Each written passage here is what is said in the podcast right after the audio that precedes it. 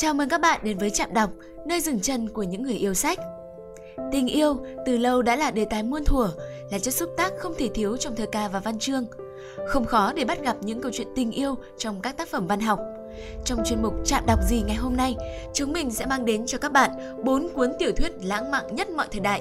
Dù bạn đang yêu hay vẫn đang tìm kiếm nửa kia của đời mình thì đây đều là những cuốn sách đáng đọc. Mở đầu danh sách những cuốn tiểu thuyết lãng mạn nhất không thể không kể đến Tiếng chim hót trong bụi mận gai của tác giả Colin McCullough.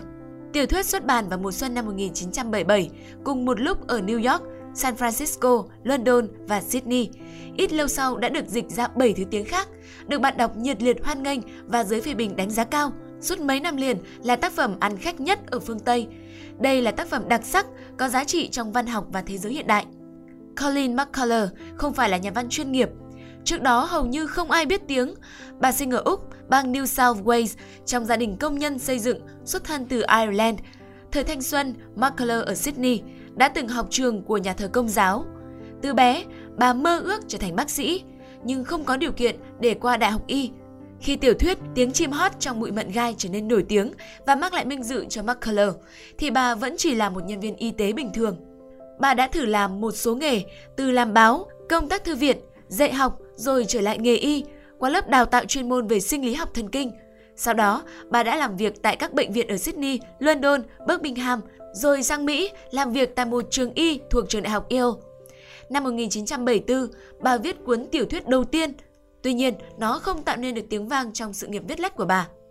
Tiếng chim hót trong bụi mận gai được thai ngén trong ngót 4 năm rồi đầu mùa hè năm 1975, bà bắt tay vào viết liền một mạch trong 10 tháng. Suốt thời gian ấy, bà vẫn bận túi bụi với công việc ở bệnh viện, chỉ có thể viết tác phẩm vào ban đêm và ngày Chủ nhật. Nhân vật trung tâm trong tác phẩm là Maggie, người phụ nữ cố gắng vượt lên số phận, vượt mặt Chúa Trời để giành lấy tình yêu, giành lấy hạnh phúc. Chuyện tình của cô với Charaf được ví như bài ca của chú chim hót hay nhất thế gian. Cả hai đều phải đánh đổi cả cuộc đời để có được điều mình muốn – bởi vì tất cả những gì tốt đẹp nhất chỉ có thể có được khi ta chịu trả giá bằng nỗi đau khổ vĩ đại. Chót yêu một người không cùng giai cấp, địa vị đã là đau khổ. Thế nhưng chót yêu một người với lời thề không bao giờ kết hôn lại càng đau khổ hơn.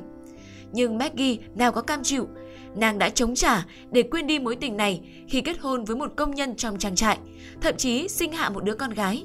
Nhưng những gì nàng cảm nhận không phải là tình yêu Dám gạt bỏ cuộc hôn nhân đầy chán trường này, Maggie đã trở về Drogheda để đấu tranh cho một tình yêu mà lẽ ra nàng đáng có.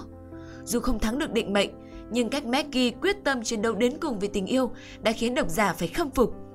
Đâu đó trong thời hiện đại này vẫn còn nhiều người phụ nữ như Maggie, và chính lẽ đó, nàng dễ dàng chiếm được tình cảm của phần lớn độc giả nữ.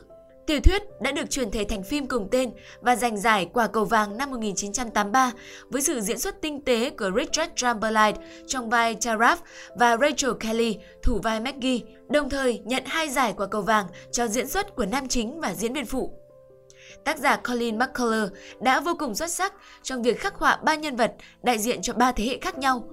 Phải chăng công việc y tá đã giúp bà có cái nhìn rõ nét nhất về con người khi tiếp xúc với các tầng lớp? Cách bà mô tả, xây dựng tâm lý nhân vật không hề khoa trương mà trái lại rất gần gũi với công chúng. Xuyên suốt tác phẩm, độc giả có thể tìm thấy bản thân trong nhân vật này hay nhân vật kia. Cách những nhân vật ứng xử với thiên nhiên, với hạnh phúc, với những biến cố trong cuộc đời, với sự nghị lực phi thường làm cho ta có một sự đồng cảm sâu sắc. Giản dị và gần gũi, tiếng chim hót trong bụi mận gai đưa người đọc đến từng cung bậc cảm xúc khác nhau. Tuy bối cảnh được diễn ra phần lớn tại vùng Drogheda khắc nghiệt, nhưng câu chuyện không hề nhàm chán nhờ những xung đột nội tâm của nhân vật. Thấp thoáng trong tác phẩm là bóng dáng của những đóa hồng xinh đẹp và kiêu hãnh. Khép lại những trang sách, độc giả không thể nào quên được nàng Maggie trong bộ váy màu hồng cho cùng mối tình say đắm không dứt. Phải chăng những món quà ngon nhất lại là thứ độc hại nhất? Bên cạnh việc được dịch ra nhiều thứ tiếng, Tác phẩm Tiếng chim hót trong bụi mận gai còn được chuyển thể thành series phim truyền hình gồm 6 tập và đoạt giải Emmy trong những năm 1980. Chào tạm biệt nàng Maggie và mối tình say đắm khôn nguôi. Hãy cùng chạm đọc đến với nước Ý xinh đẹp và lãng mạn qua cuốn tiểu thuyết Gọi em bằng tên anh của Andre Aciman năm 2007. Cuốn tiểu thuyết đầu tay của nhà văn người Mỹ Andre Aciman gọi em bằng tên anh gây ấn tượng với độc giả bởi câu chuyện tình yêu nồng nhiệt, đám say nhưng cũng chất chứa đầy nuối tiếc giữa Elio và Oliver. Mối tình đồng tính nên thơ ấy đã được truyền thể thành phim điện ảnh cùng tên và bộ phim này cũng vinh dự giành tượng vàng ở hạng mục kịch bản truyền thể xuất sắc nhất trong lễ trao giải Oscar lần thứ 90 năm 2018 vào tối Chủ nhật ngày 4 tháng 3 theo giờ địa phương tại nhà hát Dolby của Hollywood, Mỹ. Ngay từ những trang đầu, nhân vật Elio đã trải lòng về câu chuyện của một thời đã xa. Tôi nhắm mắt lại và trở lại nước Ý vào nhiều năm trước, bước dọc con lộ dợp bóng cây, nhìn anh xuống xe taxi, áo sơ mi xanh dương thùng thình, cổ áo rộng phanh ra, kính dâm, mũ dơm, chỗ nào cũng thấy ra. Có thể câu chuyện đã bắt đầu ở ngay nơi đó, ngay lúc này. Đương nhiên, đọc những dòng này, chúng ta có thể hiểu, giờ đây tôi không sống ở Ý, tôi không còn là một chàng trai trẻ tuổi, và điều tôi sắp kể ra đây đã xảy ra từ rất lâu. Câu chuyện tình ấy bắt đầu khi Oliver, một giảng viên 24 tuổi ở Colombia, Mỹ, đến dinh thự của nhà Elio tại Ý trong 6 tuần để sửa lại bản thảo cho cuốn tiểu thuyết sắp xuất bản của mình. Mối tình lãng mạn nhưng đầy khắc khoải giữa con trai chủ nhà, chàng thiếu niên 17 tuổi, nhạy cảm, yêu âm nhạc Elio với vị khách trọ hơn cậu tới 7 tuổi Oliver dần nảy sinh giữa khung cảnh mùa hè nước Ý. Một nước Ý tràn ngập ánh nắng ấm áp, cổ kính và rất đỗi nên thơ một nước Ý với hồ nước trong xanh, thảm cỏ rộng lớn hay khu vườn đầy trái đào, mơ chín ửng và những chuyển đổi ngập hướng dương. Tác giả Andre Aseman cố gắng xây dựng nhân vật Elio với vẻ thông minh, ngây thơ, còn Oliver lại là một người có vẻ ngoài điển trai, bình thản, lạnh lùng, đầy lôi cuốn. Dù cuộc tình của họ chỉ kéo dài vỏn vẹn trong 6 tuần ngắn ngủi, nhưng dư vị của những cảm xúc mãnh liệt, thăng hoa giữa hai người sẽ theo họ mãi về sau. Chẳng hiểu vì sao, mùa hè cũng dài như mùa đông, nhưng người ta cứ luôn cho rằng mùa đông thì dài lê thê, còn mùa hè thì thật ngắn ngủi. Và có lẽ vì thế, cuộc tình giữa mùa hè của Oliver và Elio diễn ra thật vội vã, gấp gáp. Họ sốt sắng lao vào nhau như con thiêu thân bay vào biển lửa, mê đắm trong những cảm xúc dâng trào. Như thể đây mới là tình đầu của họ, yêu như chưa từng được yêu. Và người đọc cảm nhận rằng dường như tình yêu của tuổi trẻ là phải thế, giạt rào, điên cuồng và thẳm sâu. Họ cùng nhau ngồi bên chiếc bàn gỗ, dưới chiếc ô không che nổi cái nắng chói chang của miền Nam Âu, cùng đi câu cá, đạp xe, tranh luận về những nhà soạn nhạc, trao nhau những nụ hôn nồng say, ngây ngất trong cái đêm, anh trở thành tôi và tôi trở thành anh. Gọi tên người mình yêu bằng chính tên mình, nằm dài trên giường và mở toang cửa sổ tràn đầy ánh nắng. Và người đọc cảm nhận rằng dường như tình yêu của tuổi trẻ là phải thế, giạt rào, điên cuồng và thẳm sâu. Họ cùng nhau ngồi bên chiếc bàn gỗ, dưới chiếc ô không che nổi cái nắng chói chang của miền Nam Âu, cùng đi câu cá, đạp xe, tranh luận về những nhà soạn nhạc, trao nhau những nụ hôn nồng say. Ngây ngất trong cái đêm, anh trở thành tôi và tôi trở thành anh. Gọi tên người mình yêu bằng chính tên mình, nằm dài trên giường và mở toang cửa sổ tràn đầy ánh sáng. Elio từng thổn thức rằng, tôi muốn anh đi khỏi nhà chúng tôi để mà dứt tình với anh. Tôi cũng muốn anh chết, là vì nếu tôi không thể dừng tương tư anh và lo lắng chuyện khi nào tôi mới lại gặp anh, thì ít ra cái chết của anh sẽ chấm dứt điều này. Thậm chí, tôi những muốn chính tay giết anh để cho anh biết sự hiện diện của anh làm phiền tôi thế nào. Nếu tôi không giết anh, thì tôi sẽ khiến anh tàn tật cả đời, để anh ở lại với chúng tôi trên chiếc xe lăn và không bao giờ về Mỹ nữa. Nếu anh ngồi xe lăn, tôi sẽ luôn biết anh ở đâu và dễ tìm anh. Nhưng Oliver sẽ ra đi, để rồi những hẹn hò từ nay khép lại, chuyện tình giữa họ hóa ra cũng chẳng khác nào giấc mộng đêm hè. Và sẽ thật thiếu sót khi nhắc đến các tiểu thuyết về tình yêu mà không có sự góp mặt của Anna Karenina của đại văn hào Nga Leo Tolstoy năm 1877. Cuốn tiểu thuyết đã được xếp thứ nhất trong bảng danh sách 10 tác phẩm văn học vĩ đại nhất mọi thời đại do tạp chí Time bình chọn vào năm 2007, trên cả kiệt tác của những cái bút huyền thoại như là William Shakespeare hay là Mark Twain. Ngay từ khi được khởi đăng trích đoạn trên Nguyệt San người đưa tin của Nga kể từ số mở đầu năm 1875, Anna Karenina đã tạo ra một cơn sốt trong giới độc giả yêu văn học. Mọi người đặc biệt lưu tâm tới số phận của các nhân vật trong tiểu thuyết, nóng lòng chờ đợi phần kế tiếp. Thậm chí, nhiều mệnh phụ phu nhân còn bắt chước sao cho giống đúc từ lối phục sức đến kiểu tóc của nữ nhân vật chính Anna Karenina, được mô tả qua ngòi bút đặc sắc của vị văn hào lỗi lạc Cảm hứng sáng tác Anna Karenina được vợ nhà văn kể lại như sau. Tối qua, anh ấy nói với tôi rằng anh ấy đã hình dung ra một người đàn bà có chồng thuộc xã hội thượng lưu nhưng bị sa ngã. Anh ấy nói rằng nhiệm vụ của anh ấy là phải làm sao cho mọi người thấy đàn bà ấy chỉ đáng thương mà không đáng tội. Và khi anh vừa hình dung ra được như thế, thì tất cả những nhân vật, những loại đàn ông mà anh hình dung trước kia đều tìm được vị trí của họ và tập trung quanh người đàn bà ấy. Gia đình người anh trai của Anna có sự bất hòa và Anna, vợ của một quan chức cao cấp của triều đình ở Saint Petersburg, đã đi tàu đến Moscow để giúp anh trai và chị dâu hòa giải. Nàng đi cùng toa với ba tước phu nhân Vorskaya. Đến Moscow, anh trai của Anna đón ở ga và con trai của bá tước phu nhân là Alexei Vronsky cũng ra đón mẹ. Lúc này, mọi người chưa kịp xuống tàu thì xảy ra một tai nạn khủng khiếp. Một người công nhân bị tàu cán chết. Sự kiện này đã làm mọi người hết sức kinh hoàng. Cùng thời gian này, Levin, một điền chủ hầu như quanh năm chỉ sống ở nông thôn, cũng đến Moscow với mục đích cầu hôn cô con gái út của gia đình Shabatsky là Kitty, người mà anh đã để ý và có tình cảm từ lâu. Kitty mới 18 tuổi, vừa bắt đầu gia nhập cuộc sống giao tế của giới thượng lưu và được nhiều người để mắt đến, trong đó có Vronsky. Chàng là người tuấn tú, giàu có, quý phái và có tương lai sán lạn ở triều đình và trong quân đội. Nên mặc dù Kitty cảm thấy mình quý mến và tin cậy Levin, song tâm hồn của cô gái trẻ này lại hướng về Vronsky nhiều hơn nên nàng đã từ chối lời cầu hôn của Levin. Anna nhanh chóng giải quyết mối mâu thuẫn cho vợ chồng người Anh. Vẻ xinh đẹp và khả ái của Anna đã hấp dẫn mọi người xung quanh, kể cả Kitty, em gái của Dolly, chị dâu của Anna. Trong buổi khiêu vũ tổ chức tại nhà người quen ít lâu sau, cả Kitty và Anna đều đến. Kitty hạnh phúc và mong chờ được nhảy cùng Vronsky. Nhưng khi nàng thấy vẻ mặt của Vronsky khi nhảy cùng Anna, nàng bất ngờ nhận ra rằng Vronsky đã say mê Anna. Điều đó khiến cho Kitty vô cùng đau khổ. Anna đón nhận tình cảm của Vronsky và sao xuyến vì tình cảm đó, nên nàng đã cảm thấy có lỗi.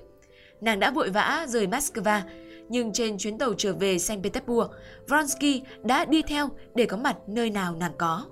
Chồng của Anna là Alexei Karenin, lớn hơn nàng nhiều tuổi, là một con người có tâm hồn khô khan, cằn cỗi, khuôn sáo và có lối sống tẻ nhạt. Anna lấy Karenin là do sự sắp đặt của người cô ham tiền và ham địa vị.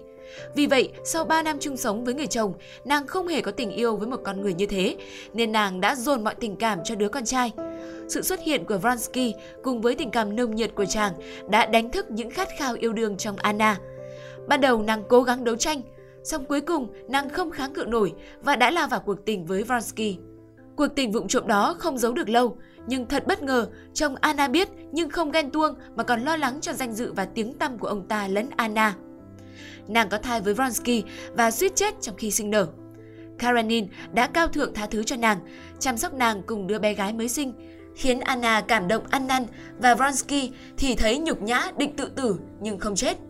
Tuy nhiên, sự cao thượng của Karenin chỉ tách Anna ra khỏi Vronsky trong thời gian ngắn mà không dập tắt nổi ngọn lửa tình yêu giữa hai người. Nó tạm lắng xuống rồi lại bùng lên rừng rực, mạnh mẽ. Họ không thể sống thiếu nhau.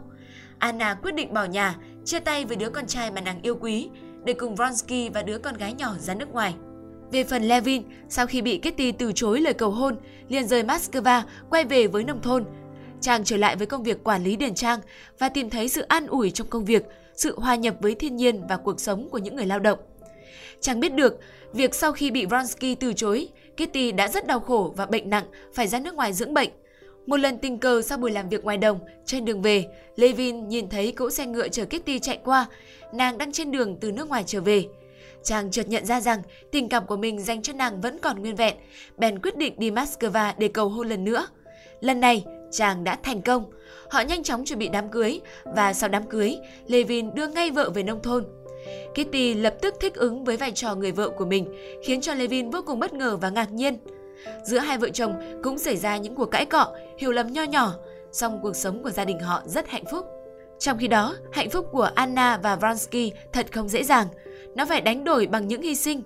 Vronsky phải từ bỏ con đường danh vọng. Anna phải rời xa đứa con trai mà nàng rất yêu quý và luôn nhớ thương con.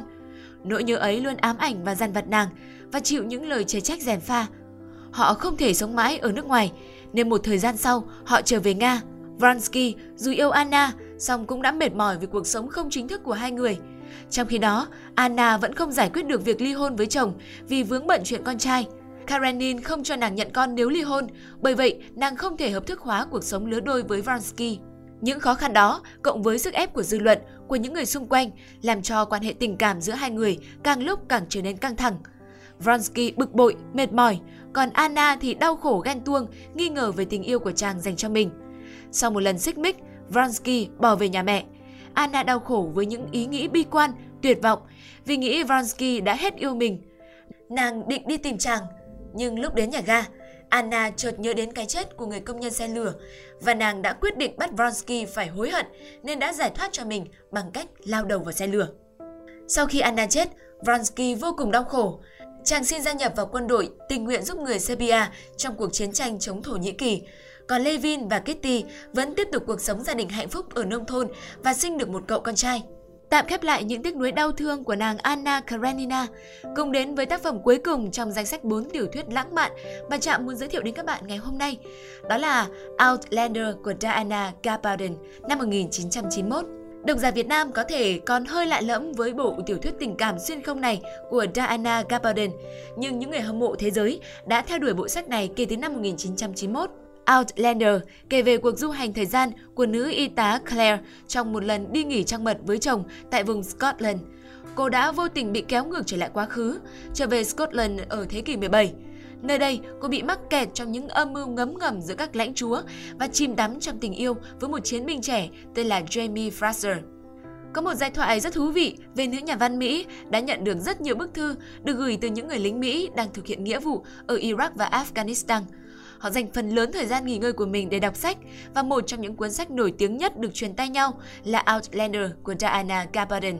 Nhân vật Jamie Fraser là người đàn ông gánh trên vai trách nhiệm với dòng tộc, từng trải qua biết bao nỗi đau đớn về thể xác, ngẩng cao đầu dù chịu cảnh tù đầy, tra tấn dã man, nhưng lại lặng lẽ thú nhận mình không đủ sức chịu đựng cảnh người phụ nữ mình yêu bất chấp tính mạng để sinh con. Ấy là khi Jamie chứng kiến chị gái trải qua giây phút vượt cạn nguy hiểm anh vỗ về Claire khi ấy nghĩ rằng mình không thể mang thai. Có lẽ như thế cũng tốt, việc em không sinh được con. Lúc đầu anh cũng hơi tiếc, bây giờ anh lại thấy mừng. Anh không muốn em phải trải qua một chuyện như vậy đâu. Anh có thể chịu đựng nỗi đau đớn của chính mình, nhưng anh không thể chịu đựng nỗi đau đớn của em. Anh không đủ sức. Đó không phải là sự mềm yếu, mà là tình yêu đủ lớn để Jamie thà ích kỷ sống cuộc sống đơn giản chỉ với hai vợ chồng, còn hơn để vợ mình liều lĩnh sinh con điều có thể gây ra cái chết cho người phụ nữ anh yêu. Trong đêm tân hôn, Claire đã thành thật hỏi Jamie, anh có bận lòng không nếu em không phải là một trinh nữ? Đáp lại câu hỏi ấy của Claire là một câu trả lời cũng vô cùng chân thành từ Jamie. Ồ không, miễn là em không bận lòng vì anh là trai tân. Liệu có một người đàn ông nào thật lòng hơn thế nữa không? Jamie chưa từng được nếm trải cảm giác thân mật với một người phụ nữ, nhưng không vì thế mà anh e ngại khi được trải nghiệm cảm giác đó cùng với Claire thô bạo hay nhẹ nhàng, tất cả theo lời chỉ dẫn của Claire mà Jamie từ từ tận hưởng khoái cảm đó. Trong tình yêu, họ công bằng. Trong hôn nhân, họ được tự do lựa chọn. Outlander, với lối viết đầy tinh tế của Diana Gabaldon, đã tự trở thành cuốn sách ăn khách. Series 8 tập đến nay đã bán được hơn 25 triệu bản trên toàn thế giới. Ban đầu, nó chỉ là một cuốn sách truyền miệng. Người này đọc chỉ vì bạn bè họ khuyên họ nên đọc cuốn đó và giờ thì nó đã trở thành cuốn sách trải dài khắp các lục địa với nhiều thế hệ công đọc. Các bạn nghĩ sao về những cuốn tiểu thuyết này? Các bạn đã từng đọc cuốn nào trong số các tiểu thuyết trên? Hãy cho Trạm đọc biết cảm nghĩ của bạn bằng cách comment xuống phía dưới phần bình luận nhé! Cảm ơn các bạn đã lắng nghe và đừng quên nhấn like, share và subscribe cho channel của Trạm. Xin chào và hẹn gặp lại!